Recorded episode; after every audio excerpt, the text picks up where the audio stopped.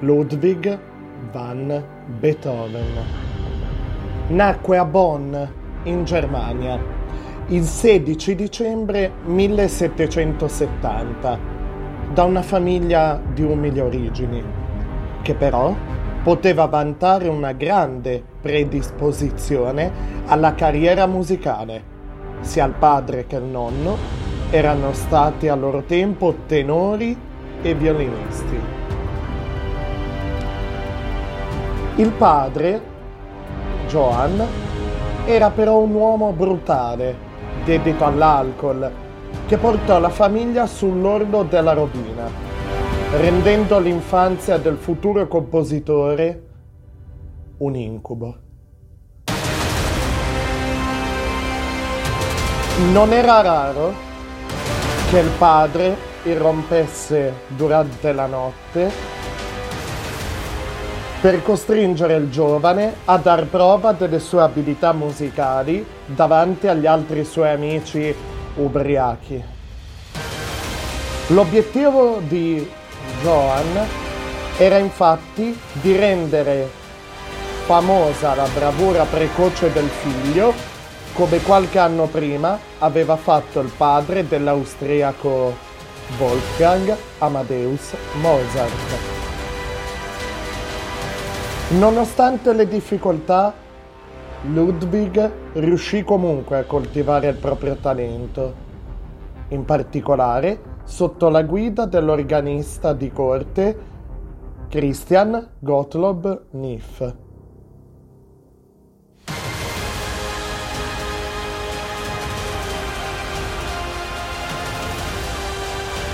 Il suo primo grande maestro che gli insegnò i rudimenti della composizione e della direzione d'orchestra. Come molti artisti, la fortuna di Beethoven fu di attirare l'attenzione di aristocratici e personalità di spicco. E proprio grazie ad uno di questi mecenati, il conte Ferdinand von Wallstein, il giovane Ludwig ottiene una borsa di studio per trasferirsi a Vienna.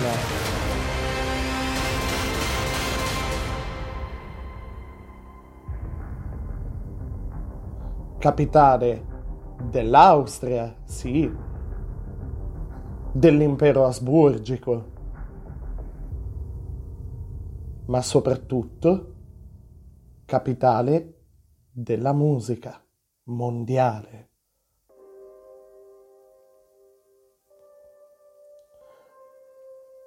Qui Beethoven entrò in contatto con il frizzante clima artistico della città, ma prima che la sua borsa di studio scadesse, dovette tornare a Bonn per assistere la madre, morente. A Bonn Beethoven aveva incontrato Joseph Haydn, il notissimo compositore, con cui instaurò una relazione di stima reciproca, che però non sfociò mai in una vera amicizia. Dal 1795 iniziarono a circolare le sue prime opere, le sonate per pianoforte, facendoli guadagnare, oltre a una discreta somma di denaro, la stima dell'ambiente intellettuale dell'epoca.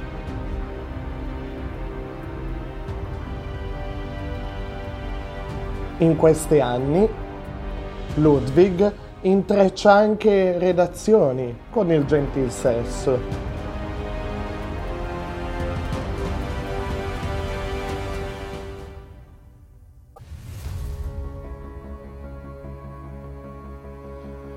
La sonata per pianoforte, conosciuta come Al chiaro di luna, ad esempio, era dedicata alla sua allieva Giulietta Guicciardi, che però sposò un altro uomo. Il successo non coincise con un periodo di assoluta felicità Oltre ai casini in amore, Ludwig subì un deciso peggioramento dell'udito. Nel 1816 divenne completamente sordo. Un duro colpo fu questo per lui. Cominciò a chiudersi in se stesso, abbandonò ogni forma di redazione sociale, solo, scontroso, disperato Beethoven, in qualche occasione, accarezzò anche l'ipotesi del suicidio. Paradossalmente, gli anni in cui la sua condizione andava via via peggiorando furono quelli più prolifici.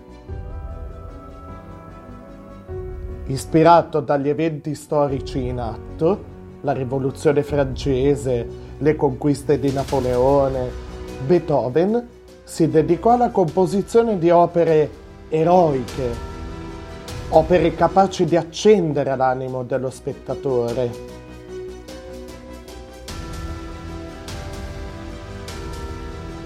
Con il passare del tempo, Beethoven divenne sempre più una figura scontrosa, litigò con molti dei suoi nobili protettori ai margini della vita sociale, ma ciò, ancora una volta, non gli impedisce di dare sfogo al suo genio.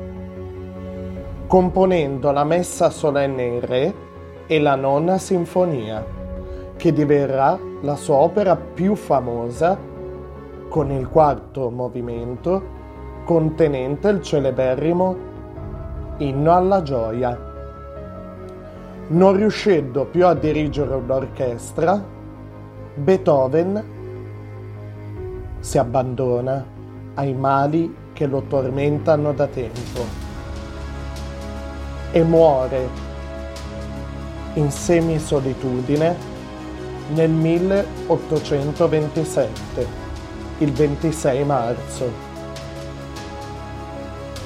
Però al suo funerale una folla oceanica tributa l'ultimo saluto all'artista scomparso, dimostrando come la sua opera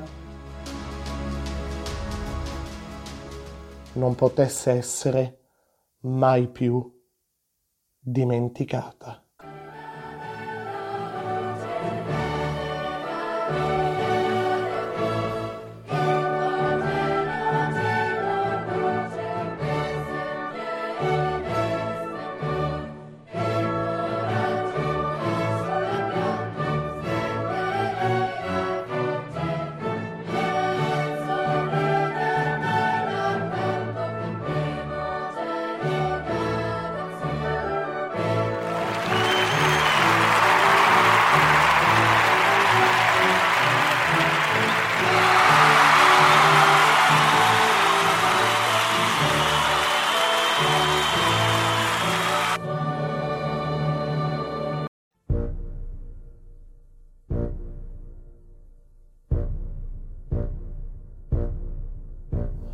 Ecco qualche piccola curiosità.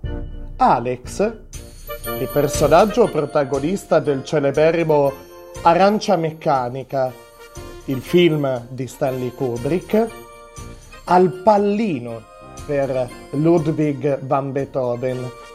Nella versione italiana viene chiamato da lui quasi con un vezzeggiativo Ludovico Van.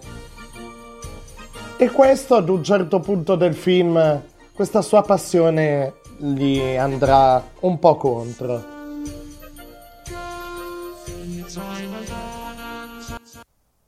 Ma in cosa consiste esattamente questo trattamento?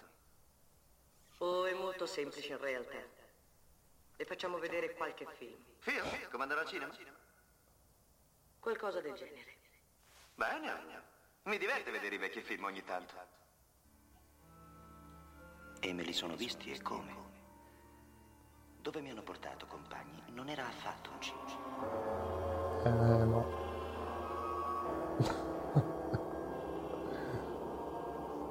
Mamma mia.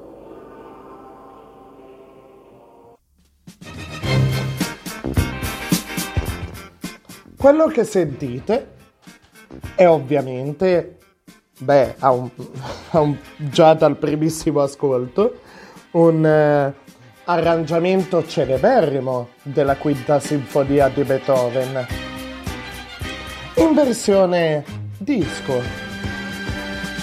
L'artista è Walter Murphy.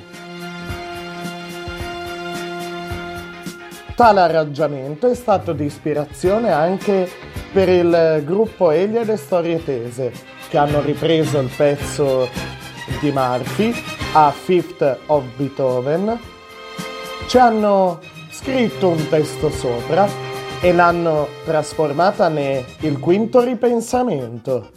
Amore mio, dove sei andata?